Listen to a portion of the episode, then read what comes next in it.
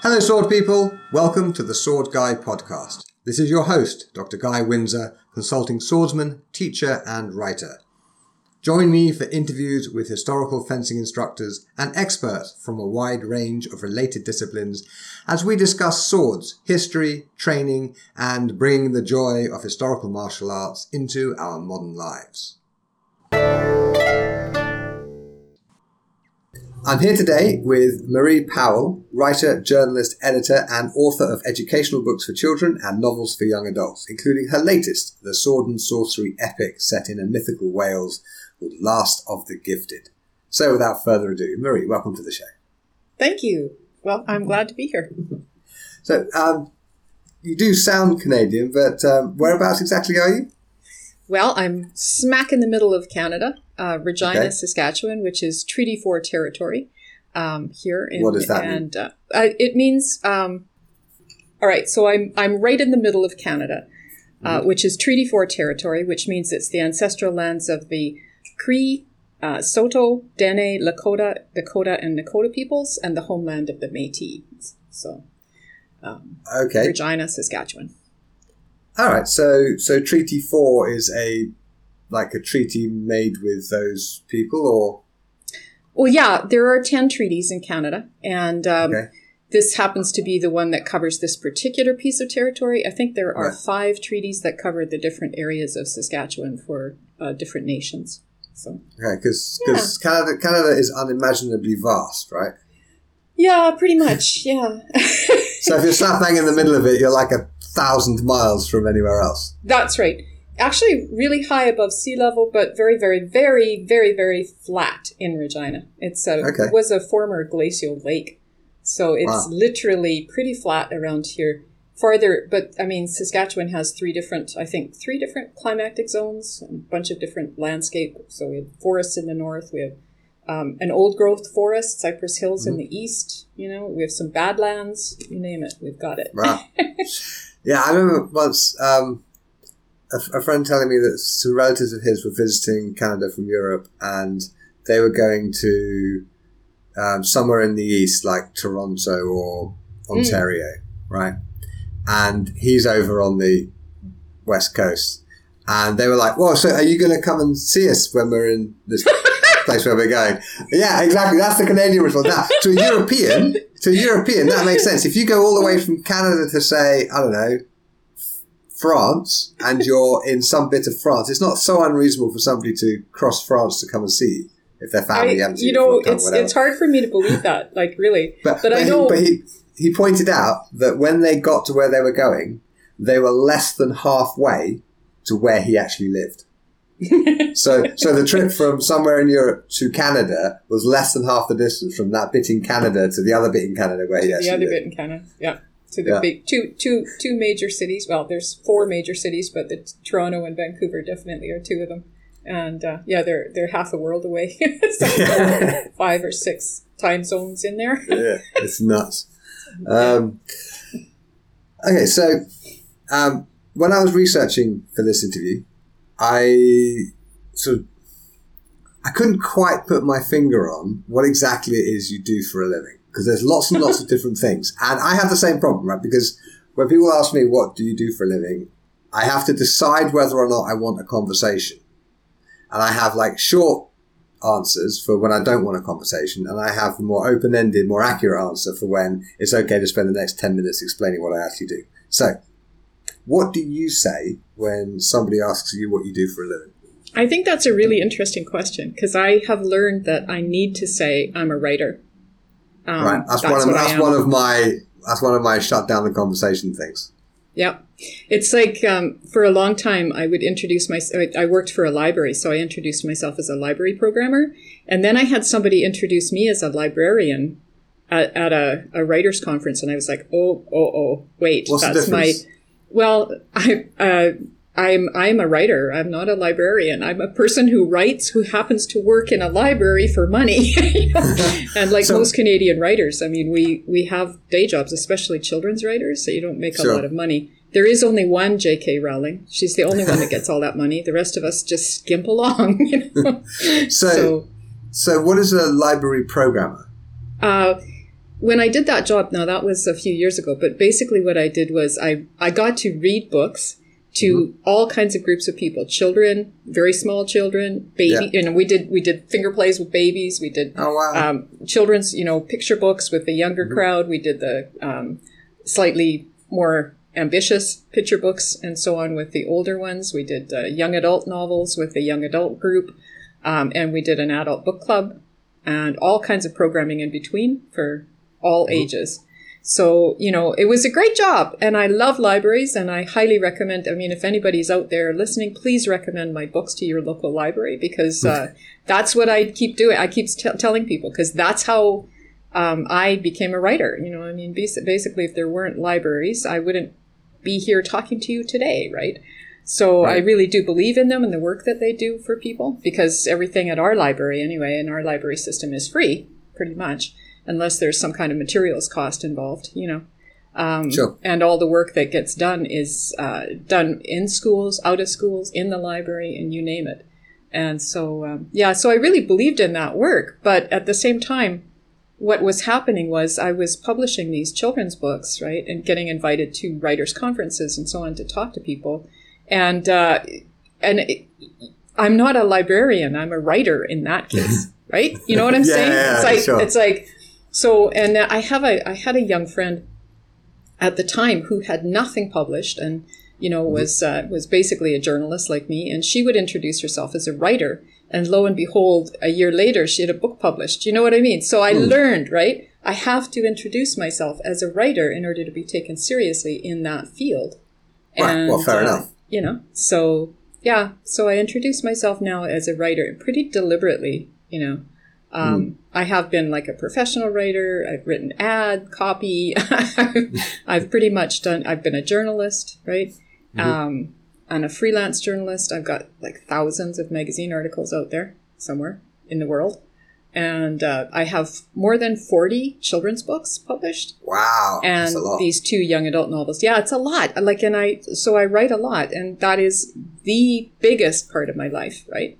So if I introduce myself by the job that makes me the most money, you know, then, then yeah. I'm kind of doing disservice to what I spend most of my life doing, right? So yeah. Right. Yeah. Yeah, the part of my job that makes the most money is either yeah. the writing or the online courses, right? Yeah. But what I really am is I'm a historical martial arts instructor. But me actually showing up and teaching classes in person is a these days it's a small mm. fraction of my actual income.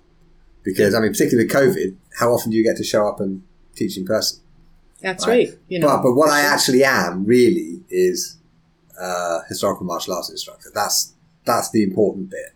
The writing and the online courses and all that sort of stuff is just sort of other ways of doing the same thing. Um, cool. So yeah, but if, if, if, I don't want the conversation, I say I'm a writer, and then the next question is, oh, so what do you write? And then I say, oh, it's kind of specialist non-fiction stuff. It's not really interesting. um, and that kind of kills the conversation. It's like, fine, don't have to go there. Because so, know, sometimes, sometimes you just don't want a long conversation about what you do for a living. Yeah. Yeah. Um, um, so now your latest book, Last of the Gifted, mm-hmm. it's set in um, not not the actual Wales, but Wales perhaps as it should have been.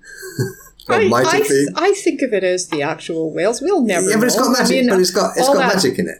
It's and, got magic and sorcery it, yes. and, and, stuff. So so it's yes. it, it, it's sort of the magical Wales rather than the historical Wales.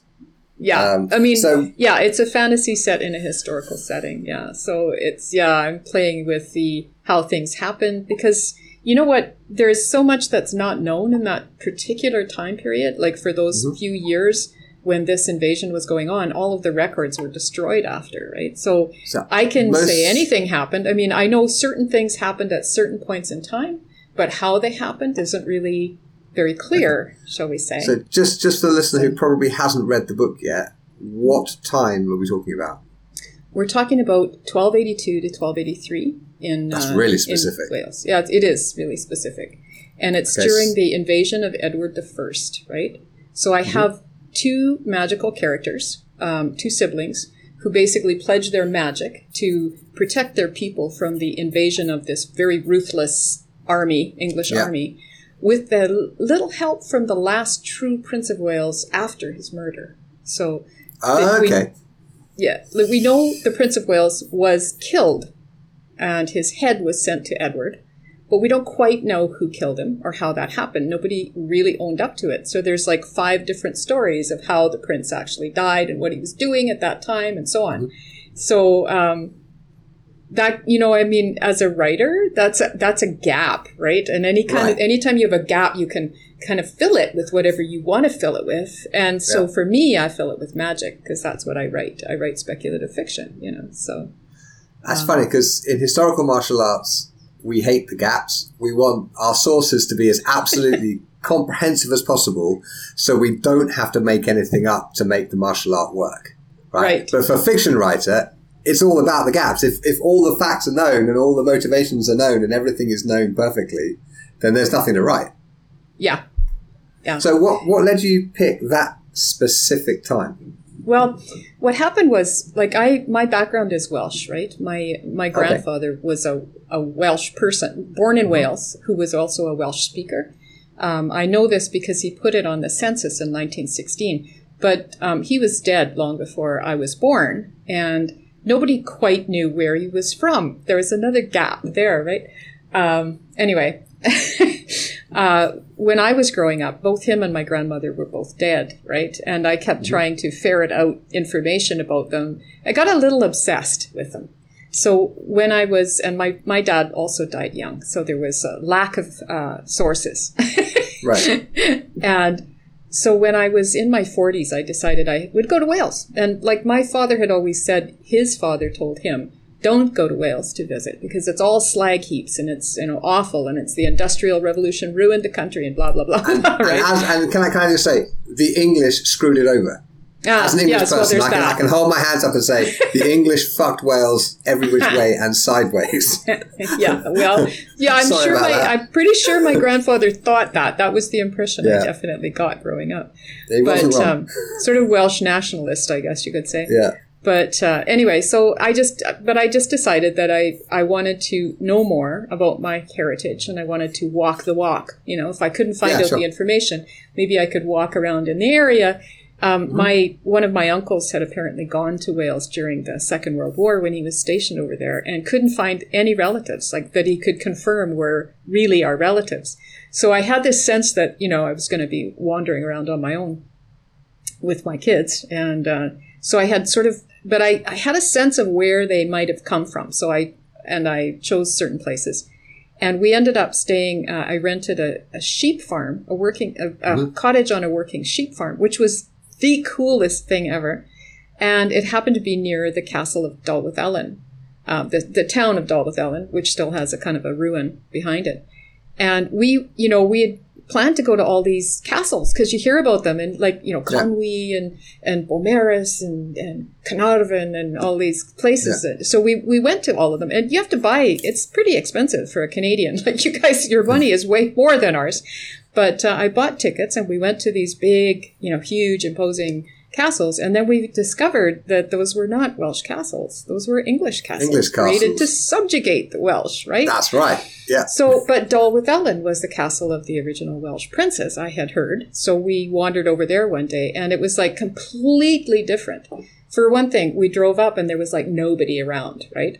Um, like there was no ticket takers, there were no guides waiting to, you know, give give us ten bob and we'll take you for a, a tour. There was nothing. There was just nobody. There was us and a completely empty parking lot. So we parked the car and um, we walked up and it, it was oh my god it was gorgeous it's like there's a little waterfall and you know lovely countryside and you walk up and there's this huge gray thing at the top of the hill and um, we we looked at it and we went oh my gosh because the door that you would go in is way up on like what would be to me the first floor not at. Yeah. the ground floor where one would enter right and there No, were these kind of rickety stairs. yeah there were Yeah. these rickety stone steps up to it and like all these signs you know around with people falling off of steps so it's kind of people Yes. falling off of stone it was kind of like you know enter at your own risk right Yeah. and, and hope someone finds you if you get hurt up there whatever anyway so we we went up there with that kind of attitude and um you know like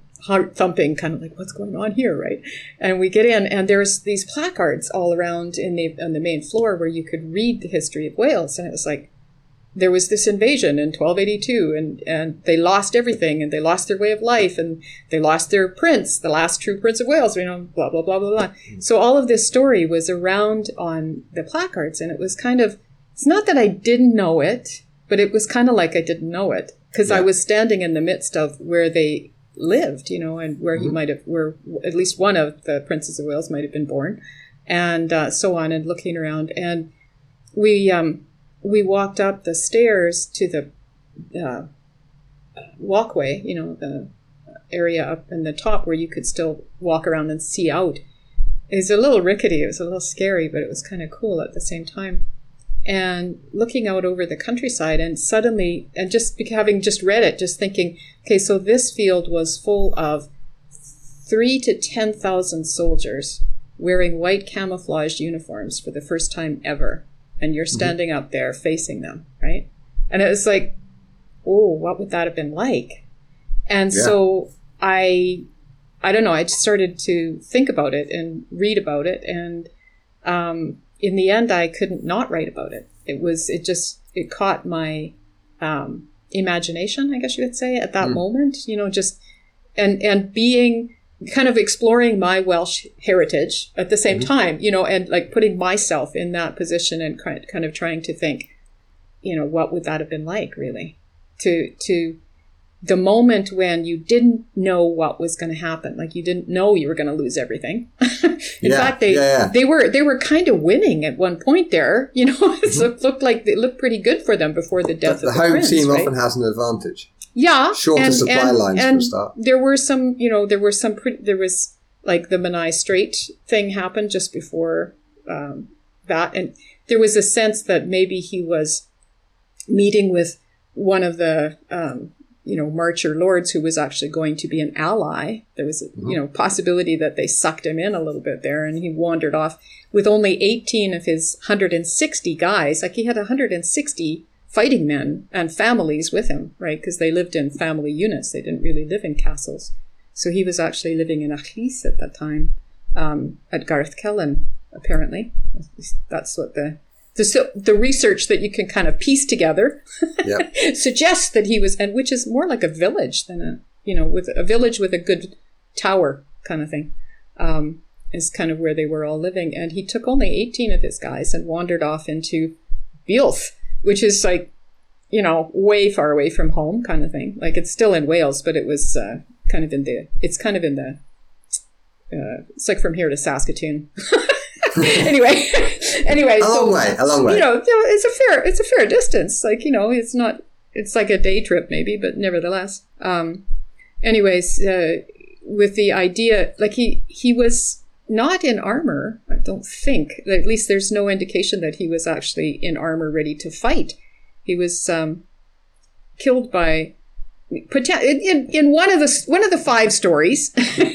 he mm-hmm. was killed by uh, um, an English soldier who threw a spear at a guy didn't, without realizing it was the Prince of Wales. So obviously he wasn't in regalia. You know, he wasn't in yeah. identifiable outfits or whatever, um, and possibly not even in armor really at that point um, because, um, and then they cut his head off and sent it to Edward. You know, so that's um, what you do. Yeah, I mean, you, you, yeah. you, chuck a spear at somebody, they die. You chop the head off and send it to the king. And yeah, why not, right? But they, yeah. they really like nobody claimed it. You know, nobody said for sure that they did and that's it. really so, weird. Well, it's not because he was a prince. Like you, you don't kill a prince or a lord. You you put them up for ransom it's a total waste of death to kill a guy like that, you know, because he's point. rich, right? so, so maybe it was a soldier who just didn't want to get into trouble for for basically costing his his unit that well, kind of that was the most reasonable explanation to me. But okay. also because there was the treachery involved, and you know, Edward Edward is a kind of a spin doctor, right? Edward the First, like yeah. he very carefully controlled all of the information that got out about him, and he very carefully controlled Wales at the, when he when he took it, like at the point in 1283, 1284, when he had control of it. He was very careful about what he let out and what he didn't let out. At that point in time, in, in um, after the invasion, when he was in Wales and he made his little procession in 1284 through Wales, like his son died and he didn't even go back for the funeral. Wow. You know, because he was very carefully controlling the narrative, right? I mean, like I, to me, that's that's what was going on. Maybe that's not true, but that's how it feels reading it now and kind of reading between the lines, looking for these gaps as you do as a novelist, right? So um, the thing the thing about the death of the Prince of Wales not being claimed, there's a lot of ways that that that does make sense. If you don't want to be the aggressor, even Yeah. though you are, you know, Yeah. and and like the amount like he took a he, destroyed a lot of records edward destroyed a lot of records related to the prince and, and the entire house of Aberffraw, um, very deliberately i think picking and choosing what he was allowing to remain and what he wasn't because the only thing that remains of the welsh at that time period was how fierce they were. Um, but for 12 for, for like about 10 to 12 years llywelyn uh, pulled together the entire country. Never had been done before. So obviously he had something going for him um, to pull all these warring guys together and make them play nice for 10 to 12 years before um, and and edward deliberately stepped in and stopped that because at the point where llywelyn was going to marry um, eleanor de montfort the younger the the youngest uh, the de, montfort daughter right of simon de montfort who was kind of like edward's arch enemy you could say uh, having been a former um, godfather of his, I guess, and you know, Edward was responsible for Simon's death and for that the banishment of the entire family. So, um, Edward's anyway, he kind of why why Llywelyn would decide at fifty six years old to marry um, an exiled girl from a family that the the king that was his arch enemy hated is beyond me. You know what I mean? There's no explanation for why he decided to do this, but he decided to marry her, brings her over, and Edward captures her, deli- like possibly deliberately sets pirates after her, captures her, and holds her in house arrest for three years to take down Llywelyn's entire kingdom, right? Wow. to That's thorough. desiccate Wales. Like that was the the only purpose. And they they got them like they finally Edward finally said, "Okay, I'll let you marry her. Come to England, you know. Come come on, we'll we'll, we'll throw you a wedding, right?" Gets him in a room, gets him in a room and makes him sign away even more territory. Uh, to the point where Edward wrote to the Pope saying that, you know, I felt my life was in danger and I had to sign that paper, you know? Yeah. It's like, anyway, so years go by, everything's fine. They start, they have a, you know, uh, finally uh, have their first child. Eleanor dies in childbirth, and suddenly they're at war again. The war was actually um, probably caused by reaction of the Welsh to really bad treatment by the Marcher lords that were told. I, there's some good indication that Edward was kind of egging them on to, to you know, do what they could, to do whatever they wanted, essentially, to the Welsh. And uh, when uh, David Llywelyn's brother finally reacted and tried to take back some of what he should have had that they were trying to take away from him, they declare war on the entire country and take them down. And like the proclamation that comes out after Edward wins says, "We have exterminated the Welsh." Wow. You know, like pretty pretty heavy thinking. Like he, That's he went into thinking. yeah, he went into that war to end it, and he literally decide like he literally devastated the House of Aberffraw. Um, he made sure that there was nothing left of it, that no one could have children. You know, like the he didn't kill the children of of Llywelyn or, or David, but he did put them in abbeys and forced them to become nuns and forced them like and and had paid for uh, them to be watched for the rest of their lives, so that they literally wouldn't ever dally Okay. or So, why, anything. so right? why why didn't he kill them? It's a lot Well, cheaper. because he was rela- related to them for one thing and again you think about it from a spin doctor's point of view right edward Yeah, wants to be the good guy he doesn't want Right. to be like he's not the hammer of the scots yet right this is still 1282 we're 30 years from that Yeah. and he's got this lovely wife eleanor de castile whom apparently he truly loved. I mean they were together as kids. They had sex when she was only 13 you know what i mean? And like he was he was very devoted apparently to her. Uh, kind of a one-man guy at that point. And so was llywelyn. You know there was a lot of um, i don't know it was well, there's- people there's fell in love of- back then the way they do now. yeah Yeah, just less- less not- opportunity honestly, like, but David, I mean, the brother of Llywelyn and and most of the people at that time had uh, illegitimate kids, had mistresses, had what you know, like there was arranged. It was still arranged marriages. We're still in the time of arranged marriages for um, reasons of state, and there's no question that that Eleanor de Castile and Edward I were arranged mar- was an arranged marriage. They they didn't know each other until the night they met on their like the week that they got married, basically. And yet, Wow. you know, let, and yet a year later they had their first kid, right? So obviously, Sure. got you know, I mean, I I just think that Edward was um, again trying to control the narrative, you know, and being being very careful not to um, appear to be too much of an aggressor because at the same time he's taking the persona of um, King Arthur. You know, like Yeah. he's he's doing this whole thing during that time period. The reason he stays in Wales and does the whole procession through Wales is he's trying to find Excalibur.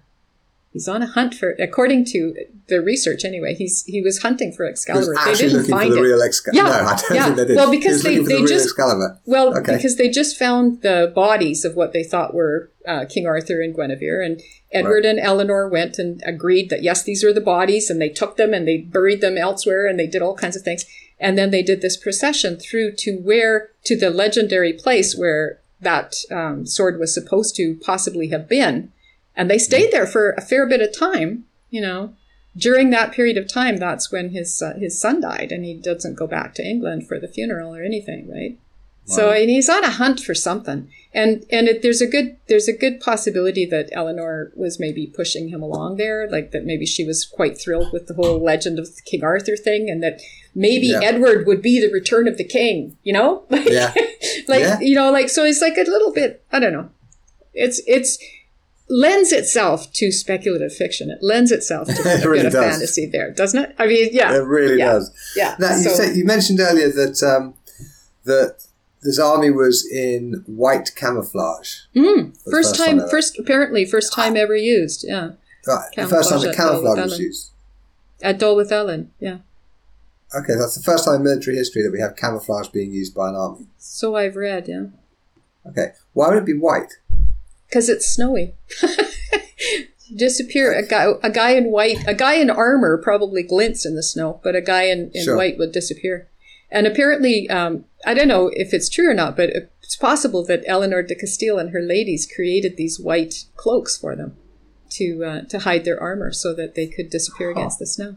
It's quite a quite a cool quite a cool little. Anyway, yeah, Yeah, I, I, I, I wonder how well it would have actually worked. I think pretty well. We we got a lot of snow here. That's I guess what I was thinking too as I was Mhm. standing on this uh, walkway looking out, thinking, so this valley filled with snow, and like this army in a white cloak. Honestly, you, you know, like snow can be pretty pristine. I'm looking at my backyard right now, and it's like a mountain of Yes, snow soon, out as soon there. as somebody you know? walks through it, yeah, as soon as somebody walks through it, you, you see the tracks, and it's Yeah, like but for a whole army to be camouflaged. I I don't mean, know. camouflage It's- makes sense when you've got like an individual or a small unit moving through uh, an area, but for have to expect a whole army to disappear just because they're the wrong color or the right color to blend into their background. But if they turn Strikes me. around, you know, it's like, like with the cloaks. Uh, I, I, I think it's. okay. I, I could see it. I could see it at Okay. least for a little while. Like you could definitely sneak up on a guy. You know. Oh, oh, sure, one on Yeah. one, you, you could. I. Hmm. Yeah. Could you could you control an army? I don't know. I don't know. It's an interesting story it. though. Hey, like it is. It's a very interesting story. Wow. Yeah. And knowing the listenership to this podcast, I'll be very surprised if I don't get an email from at least a couple of people who already know all sorts of things about this and have done a billion tons of research on it. Oh, that would be super. "Well, I would love guy-" to know. Yeah, yeah. I would. I that- would. Could we recreate it? You know what I mean? Well- See if it would work. Like I'd like to. I just. I'd Yeah. love to. I Okay. would be Well. I, I, yeah. So if anybody does know about this stuff, feel free to get in touch, and I'll definitely pass it on to Marie. Please do. um, yeah. So you know, this show is called The Sword Guy, and as you can see from the wall behind me, we're really all about the swords. And there are Yeah. swords in your book. Yes. so a few. Tell us, Yeah. tell us something about the swords in your book. Um, well, we don't really know um, with with Llywelyn the lack of information. We don't really know what his weapon of choice was. But we do Okay. know, or there's a pretty good indication that he was a crusader when he was about 14, right? So that would have been early in the 12th, 1200s, early in the 13th century. In the mid 13th century, we know there was a change in the armor and there was a change in the type of sword. Um, and they're kind of moving towards the I, uh, what I've heard. And I, you'll, as the sword expert, I, I I'm intrigued by the idea of a one and a half hand sword or a two handed sword, which is how I've read it. And I'm kind of like one and a half handed sword. I wonder what that was. Uh, but anyways, I can explain it if you want. yeah, yeah. Could you? Um, Because that I mean that's and intriguing. on- like uh, swords made to be held in one hand only Mhm. are usually um, intended. You're intended to have something else in your other hand. Usually, until quite late in, in history, you you have like a shield or something in the other hand, Right. or a dagger or something like that, right? Um, but the sword is only intended to be handled with one hand, and they're often relatively light and they're relatively short. Okay. Okay. When plate armor developed, it became um, advantageous to not have anything in your other hand because you had the armor, so you didn't need a shield, and so you could put the other hand on your sword if you wanted to, but you were also riding a lot, so you have the left hand would be on the reins and the right hand would be on the sword. But if you dismounted, you could use the same sword with two hands. So it's a kind of Okay. as it has a it's it's easy to I'm just going to get a couple of swords off. um, okay, so a single-handed sword of about the period we're talking about. Um, this is a, this is a bit later, but but the the grip is only you can only reasonably fit one hand on this sword. Okay. Okay, whereas with what we call in historical martial arts circles a long sword, Yeah. um, the grip, it the sword is, is light enough that you can easily use it with one hand. It's, it's it's wieldy, and you can draw it from the hip with one hand, no problem. So you can carry it like a sidearm, Right. um, but you can comfortably put a second hand on the handle. And there's there's all sorts of variations on this. Some had a slightly longer handle and a somewhat elongated pommel, so you could just squeeze a second hand on if you wanted to. Others, like the long swords we tend to use most, have enough space on the handle that you could actually put a third hand on there. Yeah.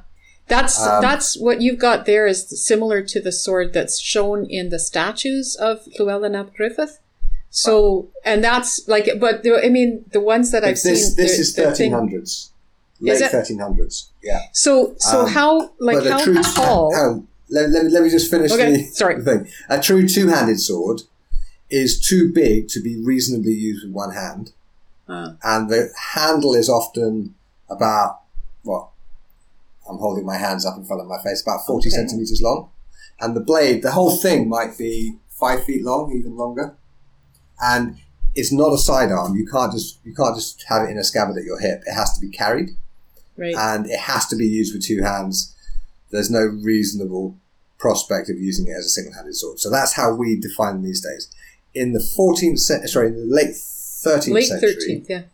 yeah, you're going to get mostly single-handed swords, and some of them would have a slightly longer grip. And so the, the hand and a half sword is often also called a bastard sword because it's neither a single-handed sword nor is it a true two-handed sword. Cool. Um, but so that's that's, That's- sort of That's Does that probably like uh, according like I don't know the statues you know were would be all after him long after him right. Long people after. imagining what he might have looked like and they have him with the big sword with the you know very very tall sword like it comes up to his Mhm. waist and he's got his hands on it and it's not in a it's kind of facing down from him you know what I mean but Yeah. but it's a good bet that he would have had I think what you're calling the bastard sword quite I- possibly. You know, because I mean, like A, he was a crusader. B, he was the kind of guy who pulled the country together first by war and 2nd Mm-hmm. by diplomacy. So he was, you can imagine he was a good fighter. He also had 160 really good fighters with him, right? Like he had chosen um, the guys that he called his family were these guys, right? Teulu in, in Welsh means my family. And this was the group of people that he had around him. The law, the, the largest amount of people in a teulu of, of any Welsh leader um, through any amount of history. So he was um, obviously well versed in the arts of war, is what I'm thinking. Sure. You know, no no way to know for sure what it was he liked to use. But but right. in Wales at that time, they were using the lance, like the javelin, the lance, sure. right? Um, and they were using it slightly differently than, um, you know, the English would sort of stick it up against the ground, I guess, and, and hold it out to the horse, hoping to, I guess, spear somebody. But the, the Welsh actually threw them. And also, oh, well, there are, diff- there are different kinds of lances. Yeah. There so, are the, the, throwing javelins and the sort of the, the long lance or the fixed lance. Yeah, these would be the, I would assume, for what I can tell, these would be the throwing kind because that's what they right. did, right? They were also incredibly physically fit because the Flemish oh, yeah. were, the Flemish were actually afraid of the Welsh because they would, if they once they I mean once you throw the javelin it, you got no weapon right? But, well, but no, they, they would either turn and run. They have a sword as on the yeah. hip as a backup for sure. assuming assuming that yeah, or an axe at least most of them would have yeah. Not yeah. maybe the farmers but but the the guys who the 160 would for sure. But um, anyway the the the idea would be that the Flemish were afraid of them, apparently because a Welsh warrior would try and pull you off your horse and kill you barehandedly. You know, so they were like, and they they did a lot of training. Like Edward apparently, um, Edward was known for having his army train every day, right? Like and making them train. He got that from watching the Welsh because right. that's what the Welsh did. You know, like that was just their way of life, right? It was all about training and all about physical fitness and all that kind of stuff. They do you have they, any sources for that? Yeah, um, uh, I mean, a few. Because I'd love to know uh, how they trained. Yeah, that's what I couldn't figure out. So I spent a lot okay. of time trying because that's kind of what we don't have, right? But we do know that um, that we do know a certain amount. We know that that was their way of life, and that that was apparently where Edward got the idea from that he would make his army train. Um, so I don't know. I just bas- basically pieced a lot of things together, and um, of course, the sword, you, you won't like this, but the sword, the sword that appears in, in Water Sight in, um, in the chapter there that I was referring to, um, is actually created from the feather of a raven. So. um, well, it's a magic it's a sword. Magical right? sword, yeah. It's a ma- but, magic but swords was, are fine. In, we are friends of magic swords on this okay, show. That's and good. We have, we have, we've had um, Jason Kingsley on the show um, in like November last year, I think it was, and he's actually handled the um, ah, I'm blanking on the name of it, but the the sword from the movie Hawk the Slayer. He actually got to play with that and put a video out on it, and and everyone, all the listeners were all super excited about the Hawk the Slayer sword. So don't worry, you are allowed magic For swords sure. okay, show. so well, and, and I'm thinking like he's he's fighting a griffin at that point. So uh, you know, um, Hugh well, I, I don't want to get no spoiler alerts or whatever here, but uh, anyway, he's Llywelyn the ghost is fighting a griffin with a magic sword. So in my head, it's a two handed. I don't know. It's probably a little bit out of time, but um, since we're but moving in that direction, okay, if know? he's a ghost, if he's a ghost, yes. fighting with a magic sword against a mythical beast, the normal rules of what you're allowed to do in like a strictly historical fiction don't apply. Maybe suspended, right? right, but, but they just they just don't apply because you know it's like I, I know of these um, writers. I'm blanking on the name who they write westerns. And they oh, decided yeah. they, they, they write, you know, they're one of these sort of serial producers. They, they write loads and loads of books every year in this sort of Western series. And um, they they when they started doing this, they didn't want historical buffs to complain about, oh well, but you've got this kind of revolver which wasn't invented until three years later, and you know, and you've got that this all that kind of historical pedantry that actually I really like, but yeah. is annoying for writers. And so they put unicorns in their western, right? And the only function that those unicorns serve is so the writers can write whatever the hell they want. And if anybody says, oh, but that kind of revolver doesn't exist yet in this period, they can just say, dude, there's a unicorn. That's right. There's a griffin. right. There's a you griffin. Like, come on. I can have a two-handed sword and I can have it made out of a raven's feather if I like. It's a griffin. yeah. So you have you have should we say the unicorn exception? Super. All right, I'm, I'm using the unicorn exception. I'm gonna re- I'm gonna write that down somewhere and remember that next but, time somebody but, calls okay, me. Speak, speaking speaking of animals, okay, Ah, you have presented a workshop on living history which had this kind of um, tagline or description castle hopping across northern Wales, being exc- escorted by armed guards through the Che Guevara Memorial, or finding yourself trapped by an elephant at Buckingham Palace. I have the photos. It's all research. So, elephant at Buckingham Palace. all right. Well, okay. So, um, I should And that's not just a rude way of referring to the Queen, I hope. No, it isn't. No, she's not an elephant. No, there No, really was not. an elephant. Uh, we went well, during the first trip that we took overseas. We stayed for, um, I think it was three or four days in London. I got to tell you, I'm sorry, but London is not my town. It's like Okay. I really had a lot of trouble with London, mostly because it's not laid out the way that I'm used to, right? Yeah, sure. North America, we're kind of grid people, you know. Like Yes. there's there's a logic. I can go from one side of town to the other if I know the right road, right? And it's good.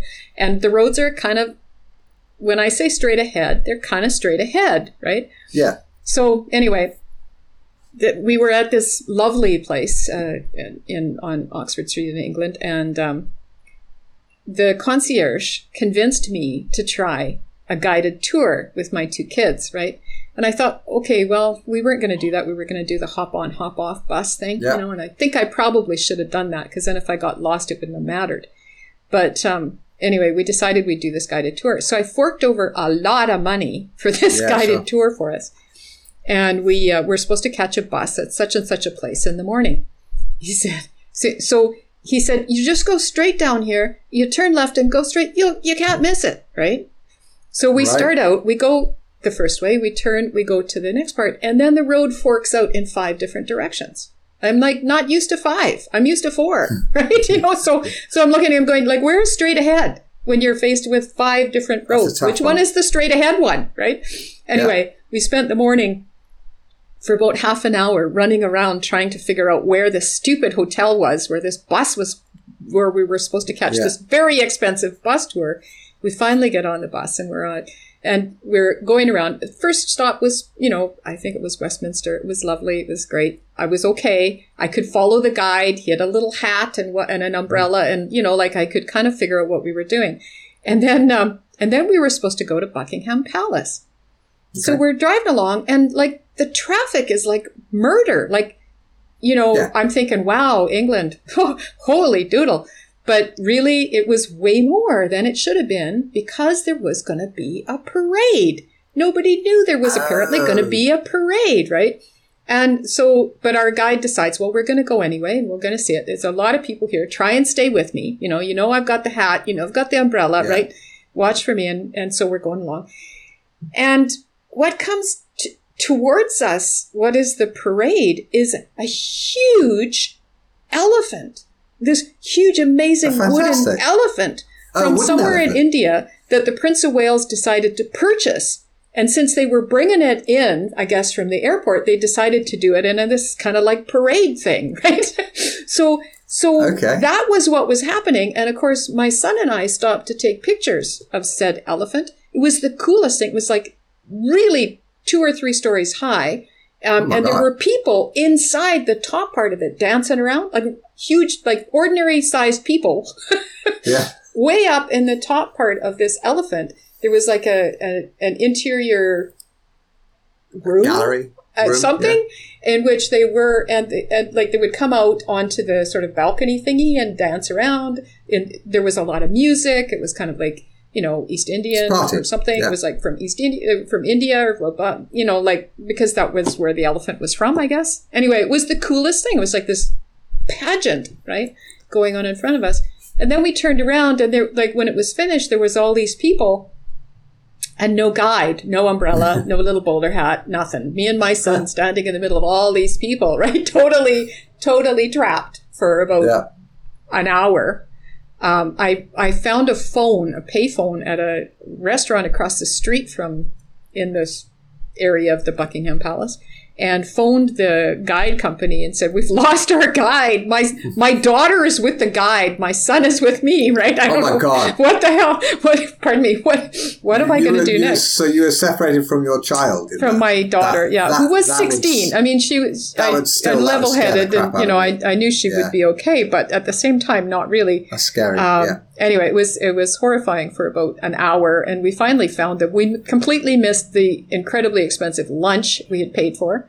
Um, Right. But eventually, did get back on the tour and went to visit the Tower of London, which was a, you know, another story, but also great. So, but yeah, you that's my story about the elephant at Buckingham Palace.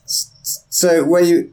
That wasn't actually at Buckingham Palace, so surely. Yeah, it was well in front of it, Oh, on the okay. grounds of Buckingham Palace. We were looking around at all these, you know, waterfowl things in the, in the, um, I guess there's Oh, a in the- lake in in, the front of Buckingham Palace. Yeah, in the park. Oh, right. Okay. Yeah. Yeah. Came right through into I don't know where they parked it in the end because it was a huge, you know, wooden I elephant. Regent's but Park. Huh. Okay. it must be there somewhere because we saw it. I have pictures. All right. okay. So so. And, and all of this counts as research, of course. Of Um, course. And historical martial arts are based entirely on research, um, which you described as the art of mining for details, which is a Yes. really good way to put it. Um, so, research is a fundamental part of what we do, and obviously you have some experience at it. So, I am curious, how do you go about your research? What is the process? Well, you know, um, I consider almost anything to be a good uh, source of research. So, I mean, obviously, you're starting with books, right? And what I was what I was looking for were the recommended books. You know, something that would be. I I wanted it to be as realistic as I could make it, even though I was using the fantasy. Like I I didn't want to go too far with the uh, unicorn principle. You know. Yeah, sure. So I, I wanted to uh, really get as much fact as I could, and that's when I began to discover all these gaps in, in the information. But um, using books, using websites, using um, pictures, you know, illustrations, different things that that were from that time period. There's actually quite a few illustrations available, and you can kind of get a sense of what the life was like. Um, and videos, like to do the martial arts stuff. Actually, I watched a lot of videos Okay. because I, I don't do it myself and I'm not Sure. a very athletic sort of person, you know what I mean? So, um, but I had covered a lot of horse shows. I used to do horse shows here, um, you know, both the Class A and the Western. Um, so horses were kind of familiar. And so I, you know, looking at people using, fighting from horses, not fighting, fighting from not horses, like fighting on foot. What am I saying? uh, you know, and and just like how you use the sword, how the sword works, what you what you do when you actually draw a bow, like where the muscles are, you know, all of that stuff. Like it's all available, right? It takes years to kind of ferret it all out. But I also had access to um, a couple of. Well, I'm I'm a journalist, right? So what I what I did was I basically got on the phone. Um, I'd look on the internet and find somebody who was an expert at something or other, and I'd either email them or I'd actually find the phone number and pick up the phone and phone them and say, "So, how do you know what did they do?" like, you know, basically, sure. yeah. I mean, and it's interesting, but scholars and experts are often quite um, happy to talk about their area of expertise because almost nobody asks, I guess. Right, Um, and, you and know, almost nobody so- nobody knows, nobody cares. And when somebody actually wants to Exactly. get it right, it's like, Yeah. oh my god, I've not been wasting my time all these years. Exactly. So, I mean, I had lots and lots of bibliographies passed along to me and, um, you know, sources suggested and so on. Like this one, the Medieval Art of Swordsmanship, Royal Armouries MS I.33, which I actually have. Oh, that's a fantastic book. Yeah, yeah, I yeah. know. It's like, and the pictures, and then, but you can get a lot of it online. That was one of the things that I didn't realize when I, I went to Wales and I was looking up uh, ancestry history, you know, of my own ancestors. And I got to the, I, I had myself, I had to get photographed and ID'd and almost fingerprinted to get into the, uh, the main library of Wales. And I got in there and I was looking for genealogical research and I really wanted to see a couple of the, like the books, the red book and all that. And I, I, I went up to the, you know, uh, reference librarian. And I was asking for help, and she looked at me and she said, "You came all this way. You won't be able to see it. It's under lock and key here. You know, like you can't actually see the actual book, right?" she said, "You could have you could have gotten all that online because we put it all online. You know, you need to come all this way, and you can't see the thing anyway, right?" It was like so. A lot of information is online that you don't think is there. Um, sure. It might not be in the surface, but if you if you keep going, you, you know, keep, keep, clicking, yeah. keep keep clicking those links, and and so on. So how how do you how do you kind of collate and organize it? Um, right now, I use Scrivener. Back when I started this, though, in 2006, yeah. basically I was, you know, collecting it either in paper form. I have like three bins of paper files that I've, you know, printed out from different sources and photocopied from books mm-hmm. that came from the library from wherever because um, you can interlibrary loan any, anything pretty much. If it exists, you can get it, right? Um, and because I taught at the university, I, I, was a sessional at the university too. I had access to the university library, which is you know even better for research for real sure. stuff. Um, and a lot of the uh, a lot of people that I contacted, you know, the experts and the scholars and so on, would send me articles, like photocopy them, I scan them, whatever, and send them to me, and so I would print them out, and so I have those. But um, but basically, I kept it all in Microsoft Word folders. You know, I mean, okay. pulling it out, putting it into different sort of. I have, I don't know, just, I probably well, have, I don't know how much memory worth, uh, you know, stored in this kind of research. Because I mean, these days with the internet, finding the data points is quite easy. Mm. Right? If, if, it exists, is, you can yeah. probably find it. But but you know, I you, know, you, you dive into a rabbit hole and you start digging through and, and you find all this stuff. Let's say I don't know you're researching like how cost how clothes were made in 1450 or whatever it is, and yeah. how that's going to relate to what you're doing, and that takes you off onto a tangent about how leather was tanned, and onto another tangent about how tanneries Color. were built, and then yeah, and then, yeah, yeah. and then dyeing and, and all that sort of stuff, and you end up you end up with this gigantic mass of information, which you then have to sort of sift through and collate and organize and and find later find, when you and, actually you know again. like when you're checking yeah. it you're revising the, the manuscript and you're going why did i put that in there you know I mean?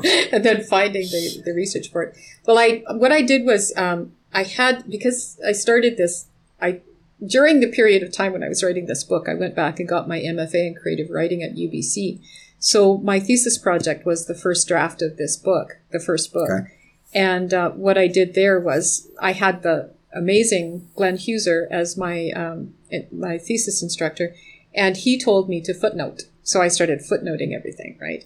right and um, okay. even the speculative stuff, like because I'd be reading something and I go, so I wonder if you know, and like then yeah. your mind goes off on this sort of speculative, maybe reading between the lines. This is a gap. How can I fill it? Kind of thinking. So I had that, and then when I, but I mean, 50 revisions in, this was a completely different book, right? So yeah. I went back and I, I decided I, that in order to know whether I was right or not, because I'm not a historian and honest to God, this was not what my life was all about before I started writing this book, right? Right, sure. So this is very much, as you say, I've got this massive stuff and I have no idea really, um, you know, how accurate it is at this point. I went to, um, I, I was able to get a grant from uh, Creative Saskatchewan here in Saskatchewan and go to a historical reviewer. And she does know her history. It's Danièle Cybulskie, right. who is a Canadian. Oh, I know Danielle. Yeah, she's yeah. been on the show. She's yeah. been on the show. She's a Canadian, right? And she's yeah. got, like, like, I found her because I, I used to, I read the medievalist.net, right? So I'm reading mm-hmm. this, all these different articles. And I finally, I emailed the editor of the medievalist.net and I said, so I'm this Canadian author trying to write this book in Wales in the 13th century, right? I, I need a, I would like to find an expert who can work with authors, you know, who won't kind of cut me off at the knees with the historical research, but who would or as soon, as, soon as have that expertise. yes, exactly. You know, right. but who would who would have an expertise to be able to check my research for me. And he mm-hmm. immediately wrote back, "Well, you've got to contact Danièle Cybulskie," you know, and put me right. in touch with her. And um, so, and I initially I had contacted her and said, "So how much would you charge me to, you know, read this book yeah, yeah. and tell me if it was right or not?" And she gave me a figure, and I went, "Okay, thanks." Yeah. Oh, and yeah, then, like I say, yeah, and the, but then I found a, a, grant that would actually pay for that, and and was able to hire her to do that. So Fantastic. I was really, and like, a, she's great to work with as a novelist because she'll say something like, well, you know, in this section you have this happening. It kind of wouldn't have happened this way, but maybe you could do it this way, you know, and get the same, yeah. get, you be a little more accurate, but have the same sort of effect that you're going for here. So it was great working with her. And uh, she provided me with all kinds of uh, sort of, I, what, what I did was I told her, to make it easier for you, you know, so that it won't take you like forever and you won't have to look all this stuff up. I'll give you a footnoted version with all my yeah. resources so you know where I got the, you know, the information yeah. from and you can tell me, can I use it? You know, can I go with this? Is this close enough? Right. Mm. Um, you know, because at, at some point we're not going to know unless we get time travel and are able to go back there and actually figure it out, especially in this time period with all these gaps, right? It's but, a very um, good idea to have a footnoted version. Yeah, that's what I did. Is I footnoted. I it took me a, a, while. It took me a while to go back through the final. What is what was essentially at that point the final version, um, mm-hmm. which again was. But I did have my footnotes from my MFA version, and you know all of this massive, huge amount of research. so yeah. So, but in the books, right? I I actually have um, the best of those collected, and I I've suggested them I've got nonfiction books. I've got the online resources. I've got maps. You know, some of the maps right. I used because that was a huge part of it. And and then some of the historical fiction that I read that I thought was you know sure. like I, I read the the recommended stuff right uh, from this time period because I wanted to be within the pantheon of possibility. You know, the things that people yeah. that readers would expect, kind of thing, um, as well as what what I hoped was historically accurate and uh, so I, you know, so I like it's got a it's got a um, character list with pronunciation guide and it, in Welsh, and it's got um, the glossary of terms, you know, mm-hmm. and all of that because it's a young adult novel, and I wanted it to be really useful, you know. Yeah. Um, and I I kind of want to open it up too to other people who might be interested in this, you know, even in the time period, maybe not so much in Wales, you know.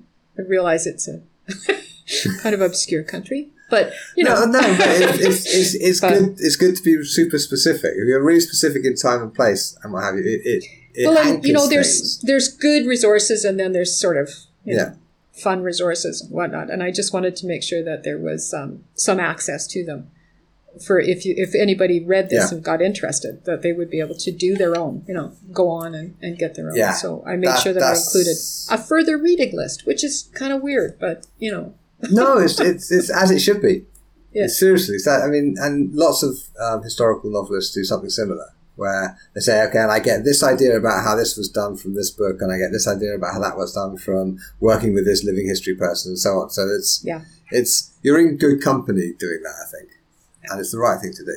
Um, okay.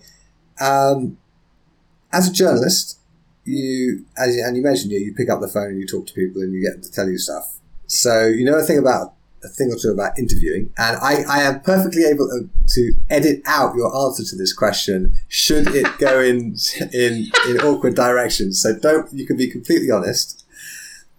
Okay, I have never interviewed anybody before I started this podcast. Okay, so my sum total of interviewing experience is this show. So I'm always interested in how I can do the things I do better. So how do you think I could be a better interviewer? Do you know? I think you're really on on. A, you're you're a pretty good interviewer. Honestly, you're uh, definitely on the right track because um, you actually find something out about people. You actually do some research, you know, before the mm-hmm. person comes on, which is, uh, uh, you'd be surprised how many interviewers don't do that. But that's, um, when I, like, I have taught uh, journalistic research and that's mm-hmm. kind of like my, my key. If you're going to go into an interview, you don't need to know everything, but you need to know something so that you can ask intelligent questions, right? And right. uh, like I, I, I love, I love your question list because nobody has ever asked me about that elephant. I honestly really? thought, like, I put that in one of my bios, and I thought, well, that's I better not. I don't. I don't know if I want to say that or not. And then I thought, yeah, leave it there because that is what I did, and there it is. You know. Yeah. but nobody has ever asked me anything about that.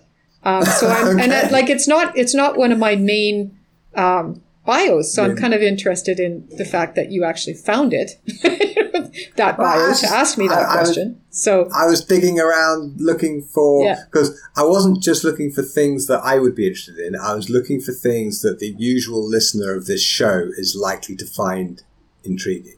And that's the other Yeah. point that, that interviewers should do that often they don't do is think about who's listening or who is uh, reading. You know, if you're a writer, who is reading the book and what are they going to be interested in, right? Um, Yeah. It's all that, you know, it's not so much about me, it's about you kind of, you know, Hmm. thing. So that's, uh, so like, I, I really feel like you're on the right track and you're doing everything exactly right. Honestly. That's that's disconcerting. Well, and Okay. re-asking, you know, like asking, asking the question and then listening to the answer and asking a question after that that maybe not on your question list, which you also do. So I, I do think you're you've got three things at least going for you in terms of interviewing. Okay, okay. So nothing Yeah. jumps out as I should definitely work on this particular thing. No, Okay. I mean, you know, yeah, All right. Well, I'll, in which case, I will I will open that out to the listeners, and because actually, when I first started the show, the audio quality was appalling, and my interviewing skills were not as good, and I found out that the audio was appalling because um, some very kind listeners um, didn't just write in to tell me that the audio wasn't that great. They actually included screenshots of what to do to fix it. Oh, nice. Right, which was great. So I could like go, okay, I'll do this, I'll do this, I'll do this, okay, and that will fix the problem. Brilliant. And and that made me realize how little I know about audio engineering. And so I hired an audio engineer to teach me how to master the audio to get it, you know, to to the necessary standard. I'm not an audio engineer, but I can Yeah. tweak the audio so at least it sounds okay, right? Um, and and then another friend of mine um, sent me this great long email saying basically, basically telling me what I was doing wrong as an interviewer. Ah, Okay, and it was really useful, and it's, it's the sort of thing that it's it's not always the most comfortable thing to read, Mm. but it's it made a huge difference to how I actually approached the interviews. Um, and I've cut out doing certain things, and I've um, started doing other things, and it's actually made the whole interviewing process better. So yeah, you know, so I, I, I find the feedback really, really helpful. I mean, it's nice to know if you're doing things right, but it's also, Yeah.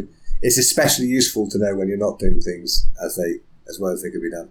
no, I Okay. think you're doing a pretty good job. You know, for, it's a, one of the better interviews I've had, and I've, I think I've done 67 of them in the past year.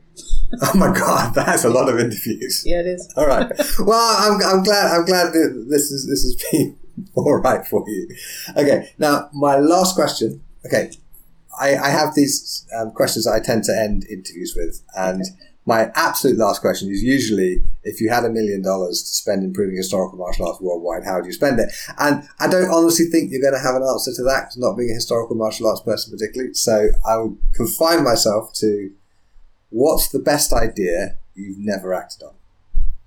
The best idea I've never acted on. Yeah. I think I pretty much act on everything I think of.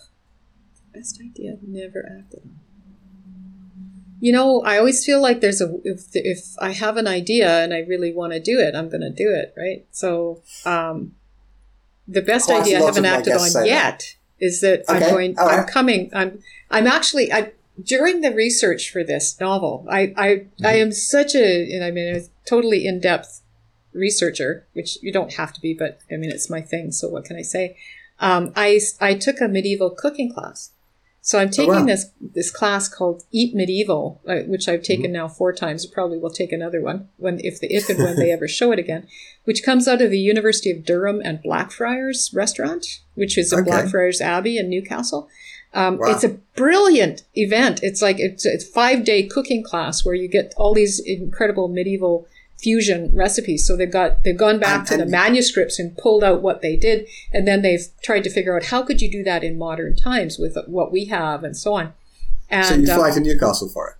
I am I'm the best idea I've had this year is that I'm go, I'm planning to they're going to have hopefully an in-person cooking class in September this year. uh, 2022. And if COVID allows, you know, um, I am right. I am planning to come to that. To do that, I'm going to have to get a grant because it's a little on the pricey side. And I want to, you know, I really want to come and I actually want to spend a couple of months in England because I'm working on the sequel to these novels and I, I would like to do a little more environmental research because that to me is, that to me is the best idea. You know, like it's not, like I say, it's not necessary. Sharon K. Penman would say, I'm being foolish. You can do it all on the internet, right?